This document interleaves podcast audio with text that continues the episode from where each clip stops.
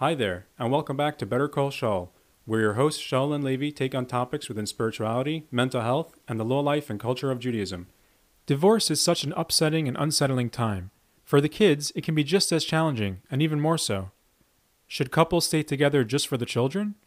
What about a person's own well being? Should children come before that? Is there such a thing as kids coming out unscathed from a divorce?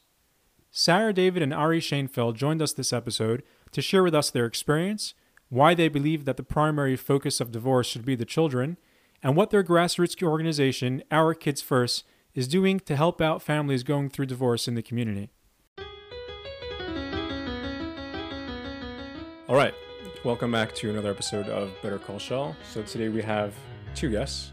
We have Sarah David, all the way from Um, Hendon? Hendon, okay, not too far, and Ari Shainfield, Also, also from Hendon. also yeah. from Hendon. Okay, Oh, cool. wow. Long Nice. Thank you guys Long for coming home. so so far to join us. And we want we were just discussing before in the preamble to this, so we, we wanted to talk about divorce, but in this conversation specific to children and divorce, the effect it has on children, what your guys' thoughts are about it. I know you guys have a organization that you started in Our Kids First, so we'd like to hear a bit more about that in, in the conversation. Shaul wanted to start off with a bit of his own statistics. Yeah, just a little introduction, uh, preamble on, on divorce itself. There are, uh, I've just been looking at some statistics recently, and so there are um, going to be, well, there were last year over 100,000 divorces in this country. It's 43%. I don't know how you of do statistics exactly on divorce, but it's 43% of, of couples get divorced. What's interesting is, don't scare you guys in particular, but 50% of first marriages end in divorce. 60% of second marriages end in divorce and 73% of third marriages end in divorce which just is an interesting um, statistic in of itself. The the highest divorce rate in the world is in russia don't Wow, know really? what that is or why that is Not with the current war, you mean? That's yeah, well, general. yeah, yeah. Even even without that, yeah, yeah, and and and and also in Belarus, Belarus is the second highest divorce. I, I don't know. I'm just throwing things out. I don't know why these are. What do you think, people, in terms of initiating divorce? How many women initiate? What do you think the percentages are, women versus men? I think I would say the women are more than fifty percent. Okay, what would you say, Sarah? I, I was going to go with the women are the majority. Yeah, Yeah. you're correct. Sixty-six percent of women um, initiate divorces, um, which is interesting to me because what do you think the most common reason for divorce is given? Hmm. I would say Like, um, disloyal. no, like lack of attention type situation. You're in the right directions over here, um, um, in both of you in a way. The, the the phrase that I saw in a number of places is lack of commitment. Lack of commitment. Now it's interesting because I was thinking, does that mean that women have more of a lack of commitment than men? Because sixty six percent of them initiate the divorce. I was thinking, no, maybe they feel their Yeah, husbands have lack of commitment, That's- and that's why they initiate the divorce. Yeah. Maybe they they crave the commitment more. Yeah, maybe they crave the commitment more. Exactly. The, It's the, uh, the levels of what's expected and what's the what's expectation of acceptable. commitment might be more from a woman than from a man, and therefore uh, she'll be harsher about his lack of commitment than he will about hers. Uh, it's would be interesting. It's not where we're going today, but I just thought it was. I Uh, there's a, obviously a difference between reasons given and Yeah. what's actually and what's going actually on. going on. Yeah. That's true as well. Yes, but I think I actually think that was the thing I was looking at was more. I don't know that that's what's given in the in the in the you know the, the, the what's it called the divorce. Uh, Like the, the legal le- yeah. legal application that's the word i'm looking for i don't think lack of commitment is given in the application i don't think that would be a good enough reason Well, it, But, uh, well, i i interesting. You you Yeah. raised that as of the sixth of March. What's that? Yes. Last week. yeah Um, that would be good enough. Oh, really? There is the, Oh, really? the, the law changed, and there's what's called no fault divorce. oh really wow. You don't need to give any reason. You can Wow. say like, you can say just, nothing just had enough until the sixth of March for Yeah. much of English history for Yes. hundreds of years. yes Um, there there had to be a fault. Somebody Oh, had really? to blame someone. yeah, and you it had had to be something stronger than lack of commitment. uh-huh. Yeah. so in a way maybe that's a positive thing i mean Absolutely. yeah yeah I, I see the negative side of it as well in that in that it just makes it simpler and easier you know and and so not always so good to be able to get out of something so quickly Yeah, I think the the the reasoning behind it in Parliament and government is that once one party wants to get divorced, Yeah. then independent of their reasoning. Yeah, Once it's, over, it's over. Yeah, yeah. And why yeah. make them jump through hoops? Why Yes, make yes. them write antagonizing? Yes. Yeah, reasons. starts I on agree. such a I know it's a fair point. A But fair what would be the reason that the government would have any involvement with one's choice of whether of giving a reason of whether to stay in a marriage or not? Well, that's exactly that's exactly what this new development is. The government is saying we're standing back. We don't, you know that's it's, it's personal yeah. right it's yeah. personal and right. we recognize that the divorce is about the breakdown of the marriage yeah. even if it's just yeah, exactly. making that choice mm. right. exactly that, that's exact response to your question mm. it's exactly the reason i think why they why they've done it i was surprised it took that long though yeah yeah yes. yeah, yeah. Oh, for sure yeah it's 2020 280. Yeah. You're about to say 2020. You're like, oh, we're still just one long year. yeah, yeah. So, um, so just my last stati- or my last couple of statistics is that in America there is a, a marriage every 16 seconds and a divorce every 42 seconds. That happens in Vegas. Yeah, yeah, absolutely. yeah, half of them are in Vegas. I'm not sure if it's the marriages or the divorces, or both. both yeah. um, but just interestingly, I just finish off with this one thing, which is that like I said, there were over 100,000 divorces in the country uh, last year. How many do you think in 1858, when records began, how many divorces do you think? I would say a lot, a lot less. A lot less, okay. Now, 2021, there were, I think, 120,000 divorces in this country. Okay. How many do you think in 1858? a dozen. Yeah. You're not bad, you're not bad. Really? Three dozen, 36. Wow. So there were 36 Really, in the whole country? In the whole country. That's crazy. There were 36 divorces. Wasn't it also that we were? It was a religious country, and Yeah. there were rules about getting divorced. Well, anyway. no, I mean, Henry VIII kind of sorted that one out Oh, in terms of, you know, you're right. Before Henry VIII, I think there were zero divorces in the country till he came along and wanted to get divorced, you know. So, well, maybe we'll change the rules then, you know. But uh, it's uh, it's interesting um, that, that how things have changed. I'll just add one last thing, which is interesting. I don't have any thoughts on this, but actually, divorce, the, the peak of divorce was about 15 years ago. There were about 150,000 divorces um, 15 years ago, and it's kind of gone down a little bit since then. And I don't know what that's So about. or marriage whether- has gone Interesting. Well, yeah, that's probably that might be the that might be what it's about. So I think less it's people more get a married. That people are getting so disillusioned because Yeah. of the amount of divorces. Like one and two divorces, one and two marriages are going to end in divorce. That's Yeah, what kind yeah. of you get told. Yes, yes, yes. That people are just like, well, Well, do that. yeah, why would is that bother? Yeah, thing. yeah, yeah, yeah. Yeah that's really rubbish, interesting. but- That's an interesting topic in of itself. What's interesting is that when we're looking at divorce, we're actually looking at we're not looking at the current Yeah. state of marriage in society. We're looking Yeah. at the state of marriage. Yeah, yeah. 10, 10, 15, 15 20 years, years ago. ago. Yeah, yeah, yeah, yeah, yeah. Mm-hmm. Because the average divorce is after 12 years of marriage. Right. It's- Where, where, how long were you guys? What were you in, in the average Nine. bracket? Bracket, okay. Eight. Eight, okay. I think that there is this um, seven, seven, eight, nine Itch. year. Yeah, yeah, seven year itch Yeah. they call it. Yeah, yeah, Yeah. exactly, And my divorce was going on for two years. Like we separated so Um, much. so you're that real seven year, Yeah. seven year itch. How did you start thinking about it earlier than seven years, or was it at seven years you started thinking about it? Oh, I think I started thinking about it before I got married. Right. Yeah, Same, yeah. same. same, same. Oh, I think the numbers. We're all the same boat. We're all wondering. Some of us just took that thinking a little bit more Yeah.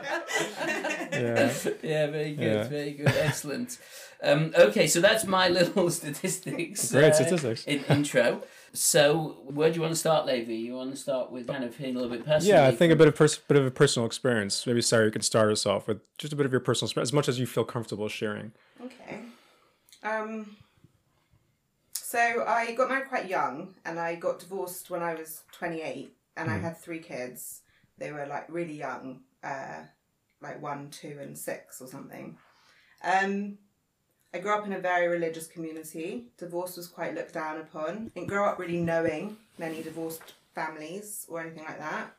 And I didn't know anyone divorced when I got divorced, shocking because I was under 30. Um, at the time, I just felt like I'd married someone that wasn't suited to me. I, that's kind of the story that I told myself that we just kind of weren't suited and I needed out. But I also didn't have the guts to stand up and say what I thought I needed to, like I need to leave. And so I just started running away, basically, and staying, but not really being there. And um, when I finally did get the courage to say that I, I wanted it to um, be over, there wasn't a lot of support from family, rabbis. Everyone kind of felt like we should stay together for the kids. That was what I was told a lot. In fact, at one point, I did decide to give it another go. I put my shaitel back on because I'd taken it off at the time. Because also religiously, I was just kind of like out in the sea of religion that doesn't even exist, and my ideas of religion were so ridiculous that I was just so unhappy. I needed to kind of really start that journey again, and I it, it was it was a lot kind of was going on at that time, and I think that's quite normal. I see that a lot all over the show with divorce. You know, like people when they when something starts to not feel stable underneath you, i.e., your relationship with your primary partner, it's it's quite often that you'll find that they'll also be questioning religion and they'll be questioning stuff around it. So that's a where, shake up of every area of life. yeah, mm. it kind of like puts you off balance a bit. You know, like your your grounding's not. Yeah. Also, So- an opportunity to recalibrate for some. Yeah. Yes. Yes. Also, that's what I ended up having. Yeah. Although one could wonder, Sarah, it's, it, it might be a chicken egg situation. You know, is it that the divorce caused sort of disruption in life, or is that that was you were kind of struggling on a deeper level, and the divorce was a part of that? Oh But- yeah. Oh, yeah. it's definitely whatever the latter of what you just said. was Yeah, is yeah. the egg or the chicken? That That one came that first. one came Yeah. first, but I didn't know that at the time. Uh-huh. I really didn't. And most people who are going through it don't see that. It's quite hard to see it when you're in it. It's only after like eight years of reflection on what was going on that I could see that really the the divorce, the experience of the divorce and feeling that I needed to get divorced very much came from a place of me not feeling stable full stop. But that was my personal experience. So I wouldn't say that's for everyone. Yeah. I don't know if I would, but I wouldn't. I wouldn't now. So um, so yeah, so I so I at some point did stand up and say I wanted to get divorced, and I was told that it wasn't in the best interest of my kids, and that I was really gonna ruin their lives. Pretty much, I was told that in no uncertain terms. And so I. A couple of times we tried to get back together and we stayed together for a few weeks, maybe like six, eight weeks. And I put my shaitel back on and I was told I was a tzaddeikes and like, you know, really given all that support when I was back in the family unit. But the second that I was like, no, no, no, I can't do this, this is not working for me, then You lost was- that support. Yeah, it all kind of mm. went away. And not only did it go away, kind of, Go but on. it was kind of like turned against me. So like the Beis Din was withholding my get for quite a long time.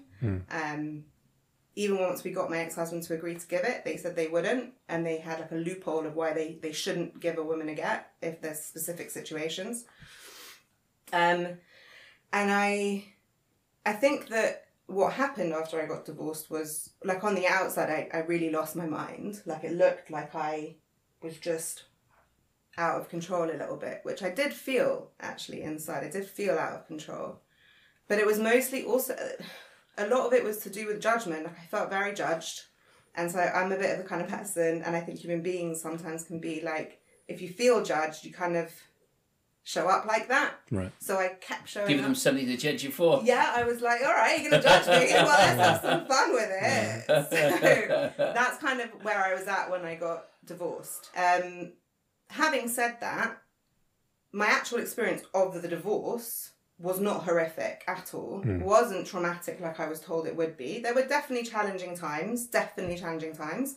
And there were definitely times where I felt like I was out of my depth or a little overwhelmed, but I was lucky I had a support system, um, people who would like pick up the phone to me at ridiculous times and let me walk into their office whenever I wanted and make them help me. Um, and uh, I somehow managed to keep my perspective that if I kept my kids in the forefront of my mind, I don't know, I was just blessed at the beginning. I had this thought that if I keep my kids in the forefront of my mind, what is best for my kids, what is best for my kids, in any situation, with every conversation, with every fight, somehow it just made it easier to make the decisions. It just meant that it wasn't as personal. It wasn't about me. It wasn't about him. It wasn't about our relationship or what I deserved or what was fair or what was. It was always just about what would be best for the kids in this situation. If they had a say, what would they ask for? Because they didn't ask for this. So my job here is to try and give them some stability, some consistency, some love. And if I can give them those, they'll be all right. Right. So I think, although on the outside it looked like a very tumultuous hmm. time, and I think Shaul could clarify that, it, on the outside it looked messy, messy. Yeah, yeah, yeah. Yeah. But really, on the inside, it, it wasn't as messy. It hmm. was much neater hmm. inside my head, and I think that's what gave me a better experience of it. I don't see divorce as a bad thing. I see it as a neutral thing that you can mess up by getting caught up in your anger and your upset towards your ex and you can kind of stay fighting with your ex and stay in that relationship where you which you're trying to get out of and then get to go through the whole process of getting divorced if you want to Right. but that wasn't helpful to me i don't find it helpful to me and because of that because i kept that in the front of my mind i do feel like i had growth and what ari was saying before it was a real rebirth for me. Like I'm a completely different person than I was when I was married, and in the most uh, I don't know what the word is, but it just naturally happened. I didn't do anything. I just Organic. it- yeah, it was organic. You know, it just like because I kept making these decisions based on my kids, it got easier and easier and easier to do that. So now when I sit here and say it, it's like, oh, rolling off my back. Oh, I just put my kids first. Right. But when you're in the eye of the storm, it's a little bit harder. But if you keep holding on to it, Yeah. put my kids first. What's best for my kids? They need to see their dad and their mum. That kind of thing is a much easier process, I think. That's really interesting because I, I, I think we wanted to touch on this, but you would think that if you put your kids first, that's not focusing on yourself.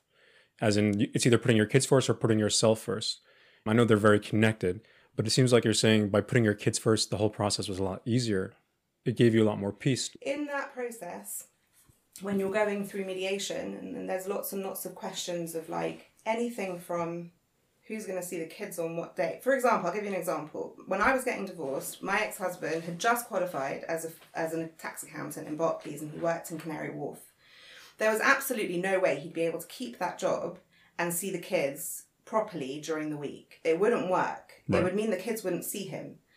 And so he wanted to have just weekends. And we ended up agreeing that he would have three weekends of the month and I would have one and I would have all week. Now, that didn't work for me. It wasn't really what I wanted. And it definitely was a casualty of divorce. I used to have this term of like casualty of divorce and I just chalk stuff up to that. So it was definitely a casualty of divorce. But it was definitely the best thing for my children because otherwise they would never have seen their dad. What, like every other weekend if I Right. fought for it and gone to court. So yeah, there are times you have to get over your ego for your kids, but also we're grown ups and we chose to have children and we chose to get divorced. Now, there's nothing wrong with that. What I'm saying is, you can do it with your head held high. You don't have to get into like the messiness, fighting. Hmm. There's an easy way to stay out of that, and that's by putting your kids first. Now, do I think your kids' well being is more important than your well being? No, no, I don't. And if, if you know, you lose your mind over things, then your kids will suffer Yeah. from that. Yeah. But I don't think you'd lose your mind if you were really clear. I didn't ever feel like that. Yeah, sometimes I felt annoyed and I complained to my friends or I'd feel sad about it for a bit. But I, mean, I think partly one of the reasons why divorce becomes so hostile and complicated is because the parties, the parents, are arguing and fighting. Um, the one thing that parents have in common is their children. And if you can get them to focus their minds on the one thing that really does matter, that they Right. both care about, that they both should be on the same page about, then you're resolving lots of arguments, lots of dispute, and you're taking a lot of uh, fuel out the fire. That, that, that makes a lot of sense. Yeah. I just want to ask you one question. So I feel you've answered it, and then I'm interested to hear from you, Ari, um, your, a little bit your story. But you said that everybody told you, everybody was telling you, you know, it's going to destroy your kids' lives, divorce. Is, is did that happen or did that not happen? What? no, absolutely not.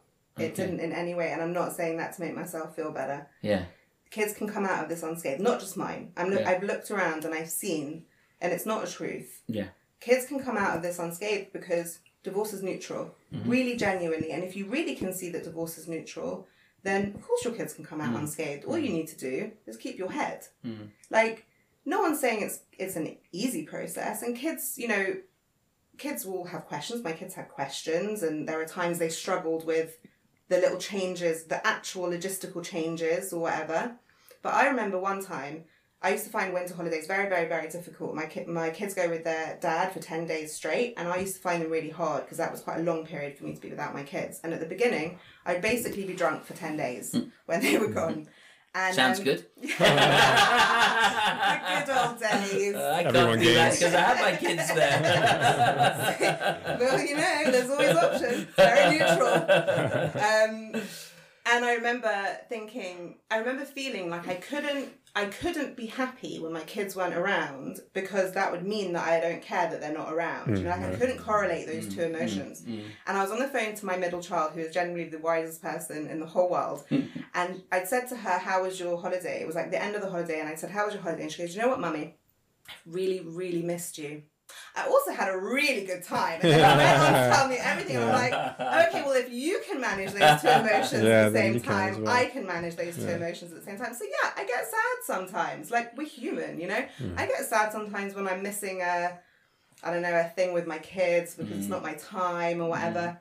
But they're not scathed. They're unscathed. They're whole people. They had space to be able to talk about it. And actually, I think when parents are fighting, that kids have less space to talk about their feelings because they they can feel it from you. I don't want to talk about mummy to you or whatever. Yeah, I think I think I can say hand on heart, very, uh, you know, very with absolute certainty that the best decision I have ever made for my children was to get divorced, and and I know we will talk a, a little bit more about it soon. I think, but um, I only made the decision to get divorced once I was convinced that it was the better option for them.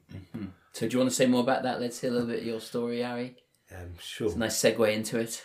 Yeah, I think when when you asked us earlier about you know when we both said that our marriages began with the thought of divorce, I think it's it's interesting to note that I think the majority and well, you know our kids first what we deal with is is essentially talking to divorcing couples regularly, um, and it's very rare to find a couple where I'm not saying it doesn't happen, but it's rare that the marriage was good and there was love and there was everything, and then something happened, something triggered it. At least not in the younger younger marriages. Maybe maybe in some of the older marriages that happens. Even then, I think it's rare. I think for the most part there is there are warning signs and red flags from f- from very early on, and that was certainly the case with myself. I think yeah, from the start we knew that there it's either really hard work or divorce and then and then you have kids and then you start you, know people tell you well you can't get divorced because the kids need stability. And it takes a long time to realize okay this is just not working. There's just not a, a safe space here for the kids or for ourselves and we're all not healthy. And to realize that it's it's not great for kids particularly in our community where they will be the odd one out in their class the odd one out in their in their society with their friendship group to have separated parents but it's either that or raise them in a toxic environment. And it's choosing between two bads between bad and worse. Right. and uh, realizing that divorce is bad but you can choose it you can control it and you can make the best of it. That's i think that was what i got to. That's what i needed to get to in order to make the decision to to get divorced. Um, when i separated after for the first two years took took us a while took me a while to get my get.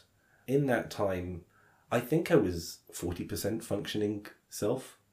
I didn't realize it at the time. I was telling everyone how happy i am and how i've re you know re- refound my old excitement for life and all the old things that i like to do which was true um, a friend of mine even has me saved on their phone as Mr. Happy from those days. that, that was the facade that I put on, and, and and and to an extent, there was this huge relief. There's this ability. I remember when I think one of my siblings got married, and so my cousins came, flew in from Israel, and I'm on the phone to one of my cousins, and I'm like, "Where are you staying?" And they said, "Oh, we don't know yet." So I'm like, "Okay, you're staying at mine."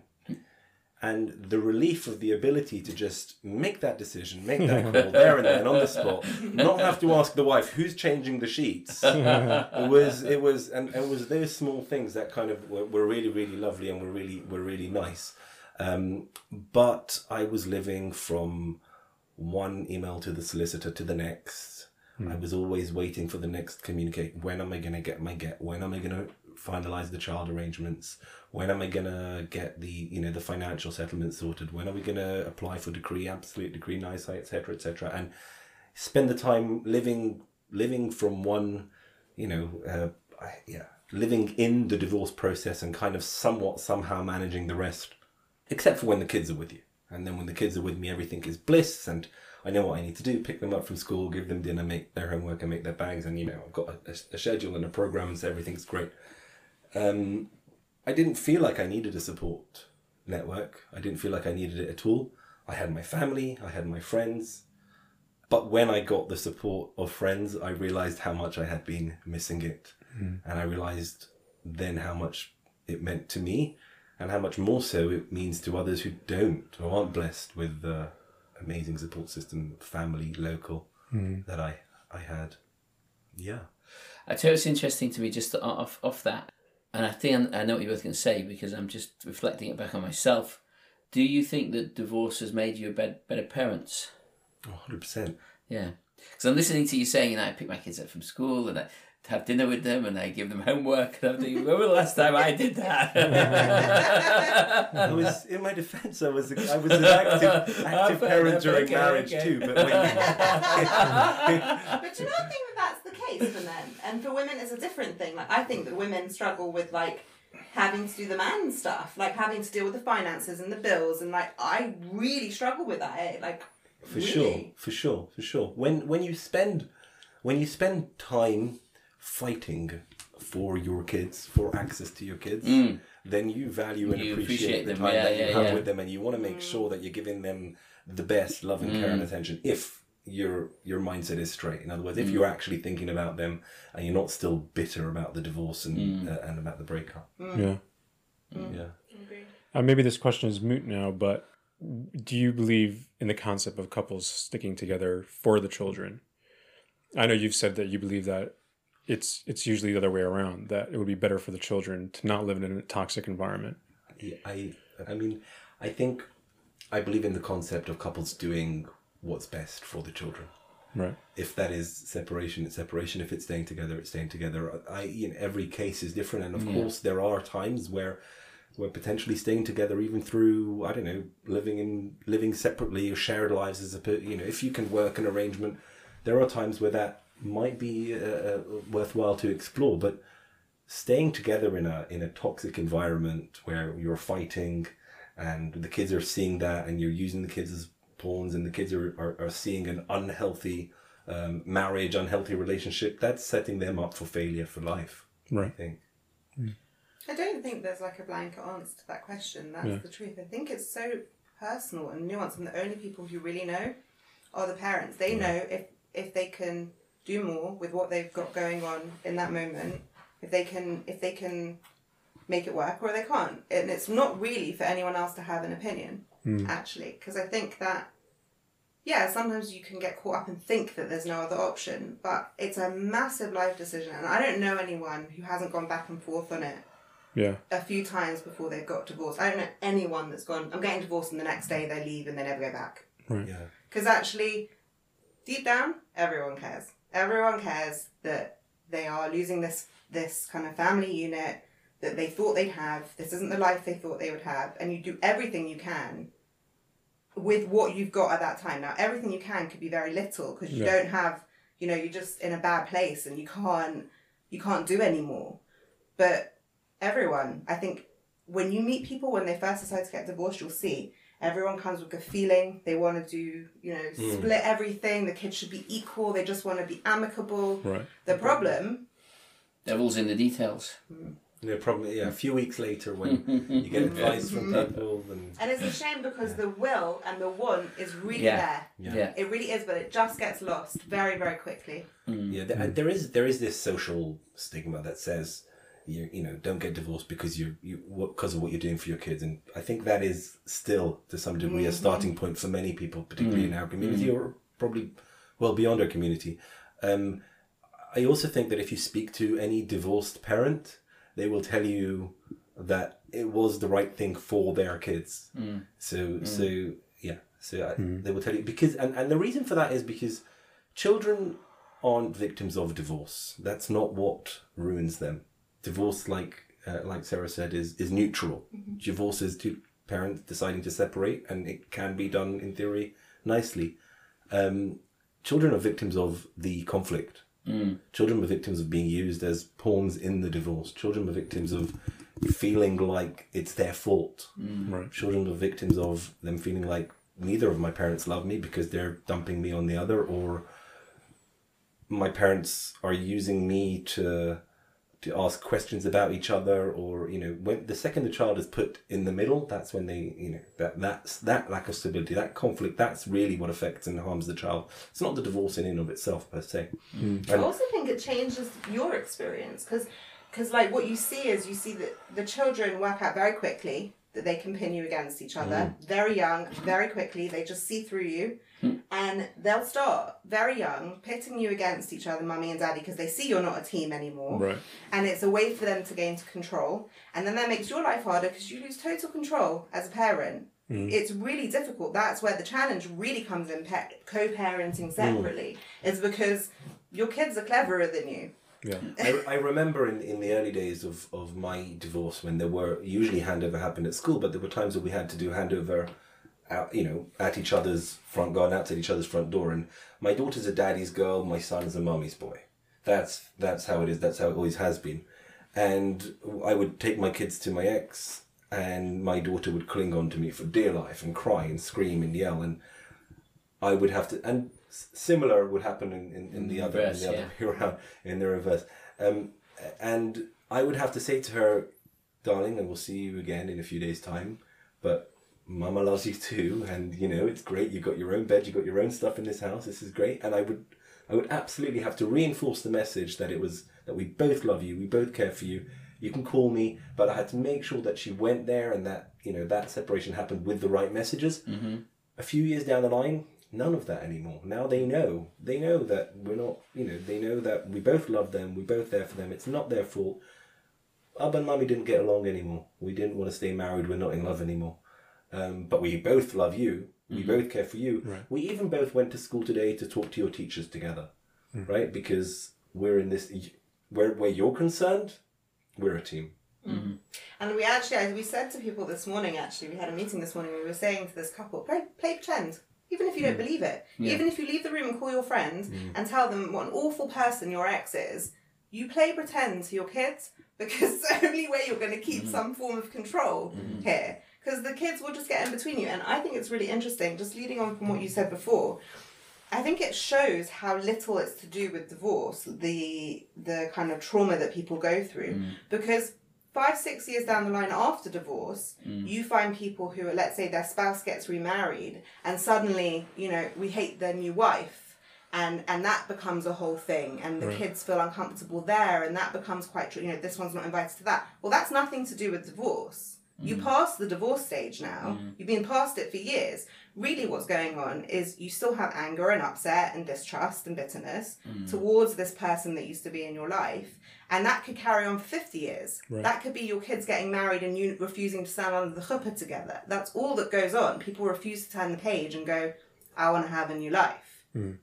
And it's a shame because really, the whole point of going through divorce and losing half your assets mm. and all this is so you can carry on with better your life, life, and have you know what you say this mecca that you're going for you know like well then do it but it's funny because when you're in the eye of the storm people don't see that even if you say it to them it's hard for them to see People are, people are tied together through marriage and then they remain tied together Right. through divorce. what a shame Exactly. And they're they're only stuck with the negative feelings from the marriage, not not any of the mm. positive ones. Yeah, So it's yeah. just really. So you're yeah. stuck with this person you cannot stand for the rest of your life, and when you see it like that, it is hard work. And maybe Really in those work. cases they should have stayed married. And stay, stay married and hate each other, then get divorced and hate Right. each other. Yeah, I have said that to people before. I've said if you're going to carry on doing this, you may as well have stayed married and not had all the practical and logistical upheaval. Yeah. Carry on Yeah, fighting have a bit more being money in your pockets.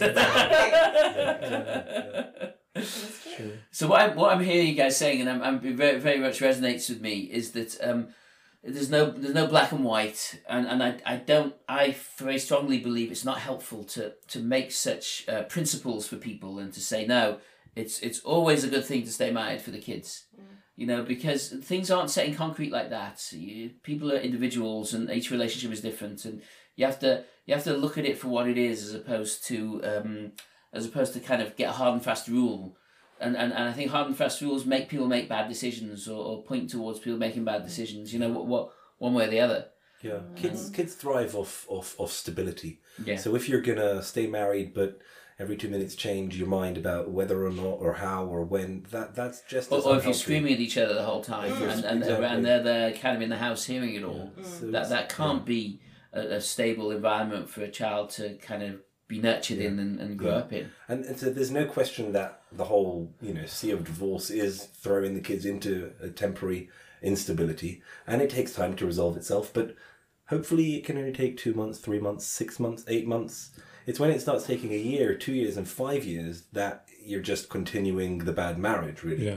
Also, why is it the big bad wolf? Like, if God forbid one of their parents got cancer, that would make them feel a bit unstable for however long Yeah. that was going on Yeah. for. Yeah. There's loads of life stuff that goes Yeah, on. that life we don't- experiences happen. Yeah, Yeah. can. Yeah. Yeah. Well, Yeah. but I guess surely this is a decision. Maybe this is more of a because it's a decision it that you have to make. It's not something that just happens. people feel guilt. Yeah. Right. Mm. People make this decision and so they feel responsibility, Right. guilt. I've had parents say Right. to me, I did this to them, this was my decision, Yeah. this was my fault. So you feel like you're the way at fault for for having Yeah. a negative effect on the children. But let's say, like, let's in the play pretend world say it's so neutral as much as cancer is. Like, cancer's no one's fault. That just happens. Yeah. Mm. Right. Sometimes marriages don't work out. It just Yeah, happens. that just happens. And actually, your job is to parent them through that, just like you'd parent them through the loss of one of the parents losing their job or a move of the house or whatever it is. These are Yeah. things that your job as a parent is to kind of take a step back from your ego a little bit and what you hate and what you think and kind of go, okay, well, this is a situation. How can we try and give them some stability through this? Yeah. And it doesn't always look pretty and you don't always get it right and it doesn't really matter because you don't get anything Mm. Like anything right. in life, right? Yeah. Right. I tell you what's interesting is that I've had people, you know, because I obviously counsel a lot of people, and a lot of people kind of come come to me for kind of issues like this. I've had people who've come to me and have, have cancer, let's say, and feel guilty about the fact they have cancer in terms of their kids. Oh, really? Yeah, yeah, because it's interesting what you can make up for yourself, you know, if you want to, or if you kind of get in that direction. So it's the same thing. In the same way, uh, in my mind, as somebody who's making up n- nonsense that, that that I'm doing something to my kids by having cancer, I think it's the same nonsense. I'm doing something to my kids by getting Right. divorced. It's it's funny. This brings takes me back. I think I, I I don't remember the last time I've thought of this or remembered the mindset that I was in when just pre my divorce. Yeah, And I remember knowing that I have to make this decision 100%. I have to be able to look back at this decision and know that I did this with my kids' best interest at heart and that I have done what I with the with the information that I have now, I mm. have made a choice which is the best interest of my kids. Mm. Before I was able to you know, be certain about that in my own mind, I wasn't able to come to the conclusion to make a mm. divorce. And this idea of, of, of kids needing stability mm. is exactly that because if until you till you're fully fully certain about your decision, mm. and then I think the next step is how you then go about the process. yeah, Um, you're you're not giving full messages, mm. right? It's almost like the guy who who who uh, we met mm-hmm, recently, mm-hmm. who's like, yeah, I told her I want to get. This is a guy who's, who's not yet begun his divorce process. I told her I want to get divorced, and meanwhile she doesn't really have a clue because he hasn't said, okay, we're getting divorced. we're divorced. getting Yeah. It's happening. Well, he's spoken about it. He's Yeah. skirted around, it. and that instability. If you do Yeah. that to kids, it's the worst thing. You gotta, It's you not gotta good for come to yourself them. either. Let's Yeah. forget about kids. Yeah, for sure. It's not, Yeah. not a great place to be in. No. uh, Yeah. And I and I feel for people because people are scared, and I think we are scared. We are made to feel scared. Mm. Now, really being on the other side of it and kind of coming real full circle of like helping other people, Mm. I see that my story is the same as everyone's story. is hmm. the same, different flavor. Hmm. It doesn't matter. Hmm. And and number one. All the all the people who who try and kind of run around trying to find out the true story of why this happened because mm-hmm. everyone Yeah. wants an answer as to why this didn't work is a, is like a fool's game mm-hmm. because you're never going to get the true Yeah. story because mm-hmm. Everyone is seeing it from their point of view and they're mm. very positioned Yeah. at that point. Yeah. Yeah. And I kind of feel like my feeling now coming full circle is like, my God, if we took this pressure off divorce as being like, you know, up there with the death of a spouse is like Yeah. the most traumatic thing you'll ever go through, it could be less traumatic for people. Yeah. And actually, people can make it from a more stable place, like what Ari's talking about. Because I had the same experience, and I don't know anyone that didn't. I had the same experience as him going back and forth. I didn't know, I didn't know, I didn't know. One night I got clear, clear just so clear. And it mm. sounded the same as yours, but different flavor. You know, like, you need to do this. It's like- the right thing for yeah. kids. So it's like people expect that it's going to be terrible, and therefore it, it Yeah, it's a terrible. self-fulfilling Yeah, prophecy. self-fulfilling Yeah. prophecy. in a Yeah, way, yeah. yeah. And Not that then it's a great it- thing, but it, it's not. yeah, it's not a great obviously, thing, but so's, so's like so is anything else building a nowadays. house. Yeah. It's not really really Right. fun. Especially if my wife's doing it. yeah, then you'd have to do it full time. yeah. Um, divorce divorce is often terrible. Divorce is usually really, really, really terrible. Um, yeah, yeah. it's it's about making it as least terrible Yeah, and and, yeah. and as you know it's time sensitive the first mm. thing that i would say to almost anybody who comes to me and saying i'm getting divorced i say okay my role here is to help you do two things get through it quickly mm. because i think you know it's, Yeah. if it's going to be bad for six months it, it- you know if it's going to take you two years it's going to be two years of hell if it's going to take you five years it's going to be five years of hell if it's going to be six months it'll only be six months of hell Yeah, yeah, mm. yeah. staying in the marriage might you- mean might mean a lifetime of hell Right. Okay, so those those those are the Those options are your that you're weighing. yeah. There's no question that the divorce, particularly when you've got children and you love your children and you're having to give up time with your children, particularly when you've worked really hard to earn your money and you care so much about your finances, and all of a sudden that's being you know half of it's being taken away from you or more, and you know your expenses are going up, and like you know you, you've got to move out your house, you're losing your best friend or even if your ex-wife is was never your best friend, you're losing somebody who you've, who's been a, hmm. a stable constant in your life and has helped you and has been there for you the whole time. Everything is upheaval. It's it's it's losing your family. It's losing your home. You got to move out. It's the, the most um, stable people, people who have had jobs for two decades. Um, every year they get a you know they get a pay rise and they and they get they you know they get their bonuses. They go through divorce everyone's finances is affected. Everyone, you can you can be right at the top of your game. You're going through a divorce. If it takes you a year, you might you know manage to hold on to your job. If it takes you two or three years, you're going to get fired. Yeah. You're going to lose your job. You're not going to get your bonus that year. You're not going to keep up with your with your deadlines. Um, the same thing as your mental health. The, the the the percentage of divorce cases that resort to Sarah resorted to alcohol. that is so savage. Me as an example. I think you're a great example, sir. Sorry to say. I went through it with you and I can vouch. To some really, really interesting stories. In fact, Yeah, one morning I once turned up at his office and he's like, "So what you got to tell me?" And I was like, "Well, this is yeah, it was great. Who needs Jack and Ori, you know, Exactly. when you've got Sarah Every David with Sarah. go to a divorce? I just gave you some entertainment. No, You're absolutely, helping yeah. me with it. You're As soon as I did it, I didn't care about you at all. I just wanted. Okay, like everyone finds a crutch, finds something to hold on to, Mm. and whether it's alcohol or drug abuse or other forms of abuse, you know, abusing substances or, or, or, or other crutches, other things to hold on to, everybody finds something Mm. Yeah. Mm. and needs help getting out of that after after a divorce. For me, it was my sofa.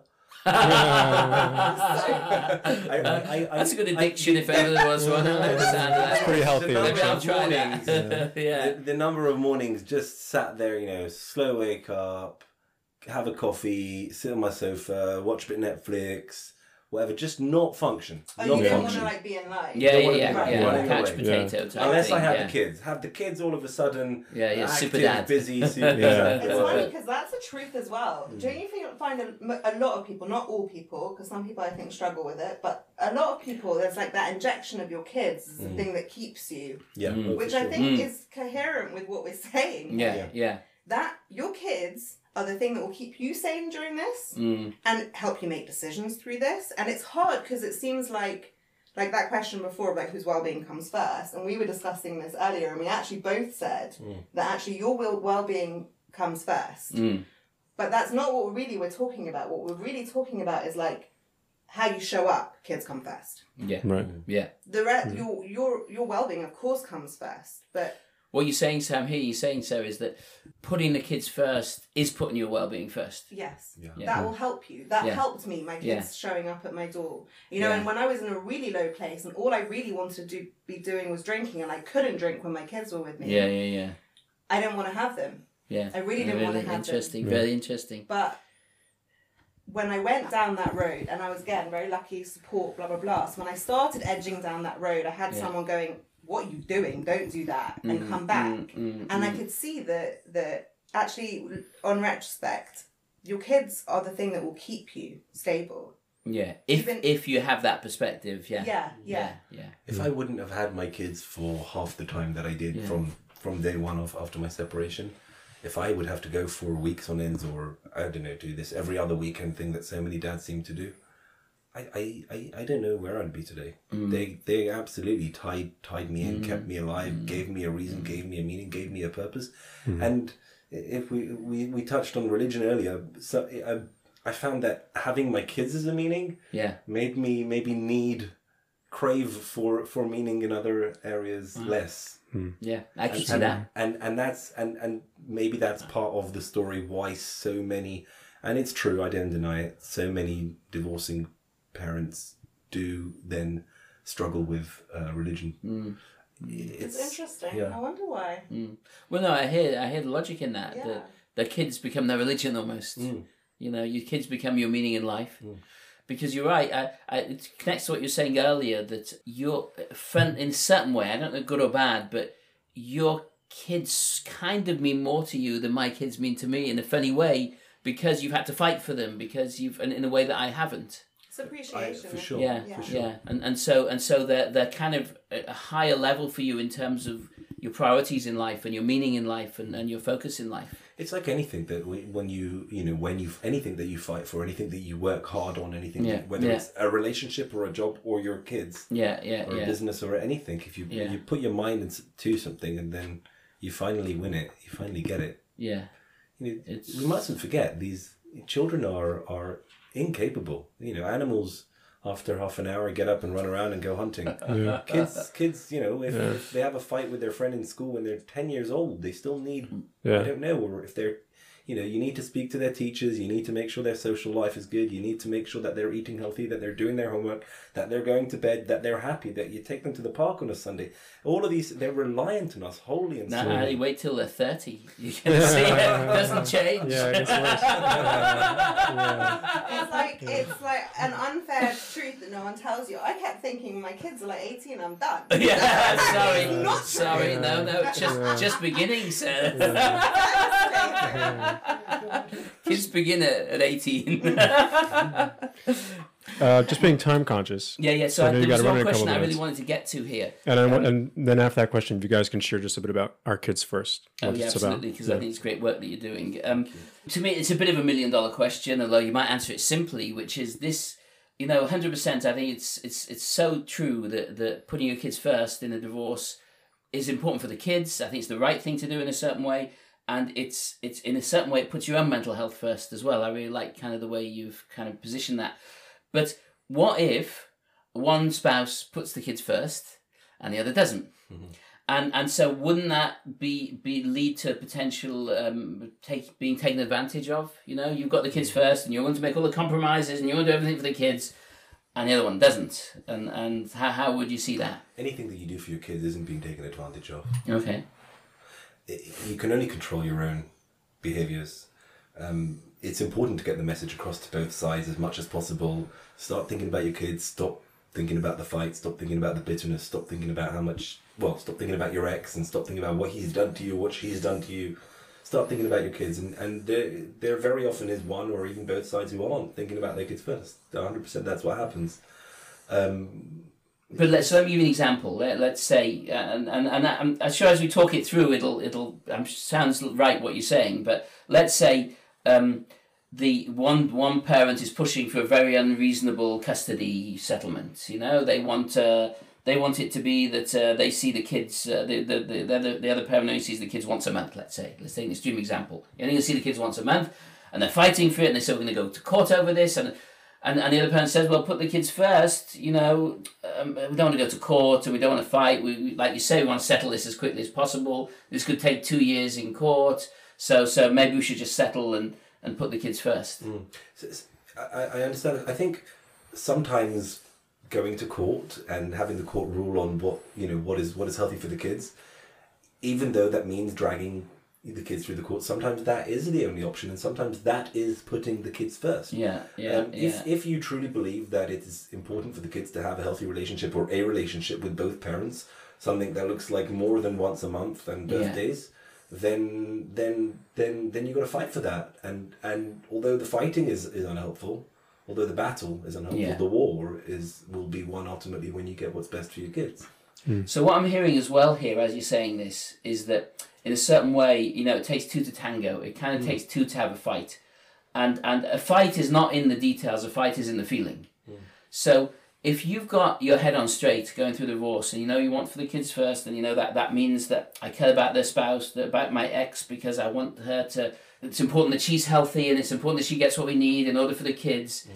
If you're going through that with a nice feeling, then uh, even if it's a two year protracted thing, um, that's going to be okay for the kids because they're going to have a parent with a nice feeling and that's going to give them a lot of stability uh, even through that process. In other words, not the details of the process, it's the feeling in the fight. If you take the if you take the sting out of the fight, Yes. the fight's not It's not it's not really a fight. That's the problem. Yeah, It's not. yeah. Not the problem. But it's that's the, the sting. Yes, You know? yes, But actually, I've done both. yeah, I've done in my over the years of divorce. I've done, you know, being the parent that in theory was being told like my family was like, oh, you're being walked over, blah blah blah. But I didn't feel that at the time at all, for starters.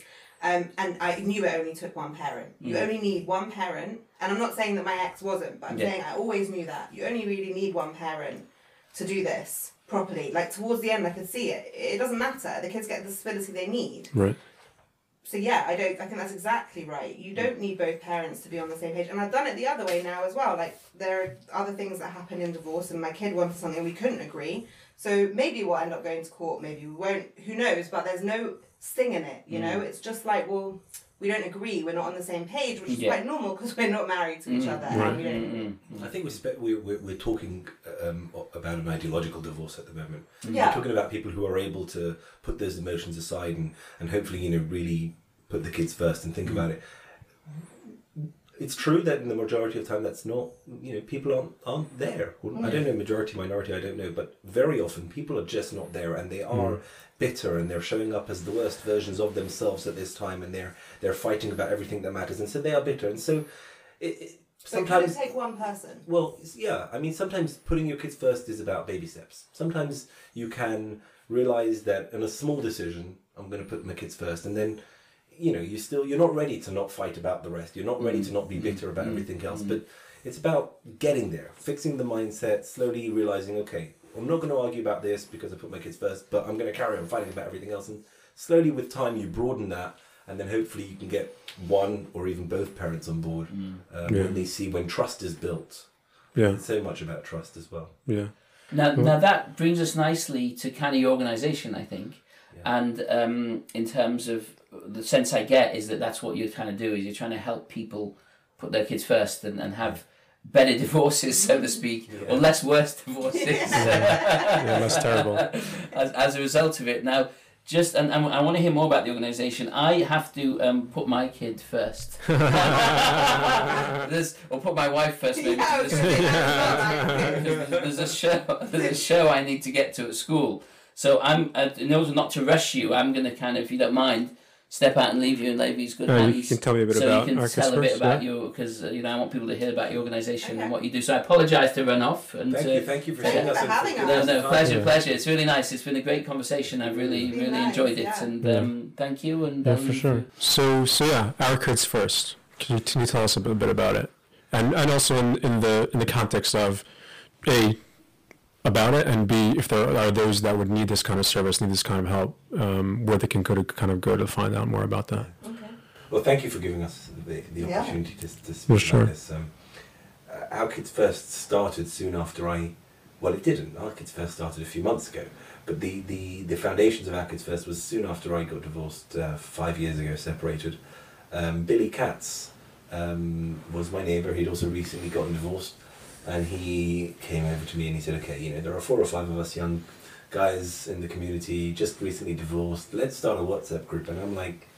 I, I really don't need to be part of the Sad Dads Club. Yeah. Um, but but, but he, he, he pushed me on it, and we agreed to start a WhatsApp group. Um, the WhatsApp group started as four or five guys. Within a few weeks, it was 10 and 15 guys. Within a few months, it was 20 and 30 and 40 guys. And it was events and Friday night meals and, hey, I need food for Shabbat. Can anyone help me? Or, hey, I need to move because I've been kicked out of my place. Um, can anyone help me? Or, my ex's solicitor is saying this, that, and the other. How do I respond? Or, the Beis Din want me to give a. And we realized that there is this huge wealth of knowledge Hmm. within the group, Yeah. wealth of experience, unfortunate experience within the group, um, and we started helping each other with everything, with, with everything from pastoral emotional care to eventually therapeutic uh, professional care to food for Shabbat and Chagim and finding meals to helping with moving to um, uh, guidance through the legal processes of the finances, the child arrangements, the gittin. Um, we wound up doing that for 70, 80 couples over the past Wow. th- uh, two, three years, three years. And at some point, I, I remember exactly where it was. I said to the guys, I said, I mean, we, we ended up being a core team of four of us um, um, Billy, myself, Dov Owen, and uh, Shuli Bag. Um, and uh, we, we we were out together, and I said, guys, the way to make amicable divorce is by bringing both sides together, by having both parties realize that they need to be focusing on the kids and they need to be making things go fast. And if we only had a way that we can get, we're you know we're a bunch of guys helping guys. If we had a way that we can also help the women and we can reach out to the women, build their confidence and trust, you know that that would be the game. That would be one of the big game changers. Mhm. And that's when we came up with the idea of starting a charity. Um, and that's when we decided to uh, bring Sarah on board because we needed someone with a divorce background and therapeutic background um, uh, to help you know to gain the trust and confidence of the women and somebody who has the right mindset who who will who will further our mission to put the kids first. Yeah. Um, I trained then as a family mediator because that, that was my passion. Um, but on the team, we have people with experience in uh, finance, fighting the court battle without a solicitor, Right. saving tens and tens Mm, of thousands of yeah. pounds that most people don't have. That only goes into their own pockets and their children's futures, their children's education, their children, children's house, right? Mhm. experience with child arrangements in court, but we try to avoid that. We try to avoid courts at all. We, if it's going to court, we want to do it as cheap, as quick, and as, as you know focused as possible. Nine out of ten of our clients, I think, avoid court in the end. Oh, that's amazing. Um, yeah, the, there is there is obviously we have a strong relationship with the Batei Din, with the Dayanim. So making sure that the get is given at the right time, as quick as possible. We don't want anybody withholding get, not men, not women. Hmm. And alongside that, like I said, the pastoral care, the social care, making events for us. We did on, on Hanukkah last, just this past Hanukkah, we had 30 single dads with 60, 70 kids. Well, these are kids who will go to all the local from schools. And in their class, they're usually none, maybe one other uh, child of, of uh, separated parents. If you can imagine what that's like every Sunday to just feel different, or every time their parents come to pick them up from school, there, there are so many circumstances where children just feel different and odd, and then they're there at a Hanukkah party and they're talking to 60, 70 other kids who are the same as them, and hey, I'm normal, hey, this Yeah. isn't a big deal, hey. Yeah. And at the same time, the, the dads are able to chat with each other and support each other and tell each other what they went through last week and how they bickered about should we throw away the, the that's a bad example. Should we should we I don't know yeah, bickering about the silliest little things and Yeah. how did you deal with it and how did you respond to this email and that email in a in a safe, happy environment. So the the events and the social and the legal and therapeutic all go hand in hand and tie in together to uh, eventually getting a divorce that's that is the Mhm. healthiest version of divorce for the kids Well, amazing, and for and for the parents as well. and of course for the Yeah. parents. Yeah. So I only joined a few months ago, um, and I came on. We kind of just ended up. I don't know how we ended up talking to each other. We didn't know each other, and I, I, I made touch. some, I was looking for someone. Yeah. and everyone said, "Call Sarah David. Call Sarah David." That's what happened. and my job until then, I run a charity also, but I um I, I help people through divorce. It just happens. People talk to me, and I'm very open, so people feel open to talk to me. They would tell me what's Mm. going on with them, and I'd help them because I just feel like I had a decent experience with divorce, and other people could also. Mm. Um, so when I got to Ari, I was just blown away with what they were doing, and the team, the four boys that he kind of very, very roughly mentioned, are absolute legends and heroes, and what they can sort out for these people, like tea time girls and help and free food and they've given someone an emergency car at one point because they, they, they couldn't find a way to um, get their kids around. And, and, and my feeling is that if I had had that when I was going through my divorce, I think I would have really benefited from Yeah. a charity that could provide me with some help because I was really floundering at points. And we had a very, very similar outlook. We both felt like the charity had to be what we call Switzerland, very neutral, and um, that we would always try. He, um, Ari's vision for the charity resonated with me. That we would always try and get both team, both sides on the same team. The, the, the faster that the divorce can kind of be done with, the less fighting, the better and they wanted someone who um, was a woman who could kind of expand that part because it's a very different experience women and men. The challenges are different. So they kind of understood all the men's challenges but the needs for the women are different. And a they need a woman and b they need different things. So I, we've been building that and thankfully bizarrely because we've literally only just registered as a charity six seven weeks ago but women are like coming to us being pointed in our direction Yeah. and and it's growing organically with us doing absolutely nothing and i think that's because there's a massive need. So i feel really grateful that we kind of found each other and i feel like we're gonna be able to change this taboo subject in the community from something that doesn't make you a pariah but rather you know we're a one-stop shop for you to help you through this to get you back up on your feet and on your way Nice. That's amazing. That's amazing. It's, I mean, it's a game changer for, it'll be a game changer for parents and kids. yeah Where can people go to, if someone would like to reach out or get involved? We, we're, we're getting our phone number this week, but our email address is info at ourkidsfirst.co.uk. Okay. So that people can email that if they Yeah. need to reach out or anything. Okay, cool. Thanks, guys, for coming on. Appreciate Thanks it. so much, yeah. David. Thank you, guys. Yeah. Thank you so much. Hi there, listener. Thanks for tuning in to another episode of Better Call Shaul. Look out for our upcoming episodes. We'll be talking about topics like suicide, homelessness, and Jewish gender equality. Look out for new episodes on Spotify, Apple Podcasts, and all of your favorite listening platforms. And you can follow us, Tikun London, on Facebook, Instagram, and Twitter, plus our website, tikun.co.uk, for more great content. If you like this episode, share it or tell a friend. Let us know what you think. Send an email to levi, L-E-V-I, at tikun.co.uk. Hey, we might even discuss it on another episode. Thanks again for listening.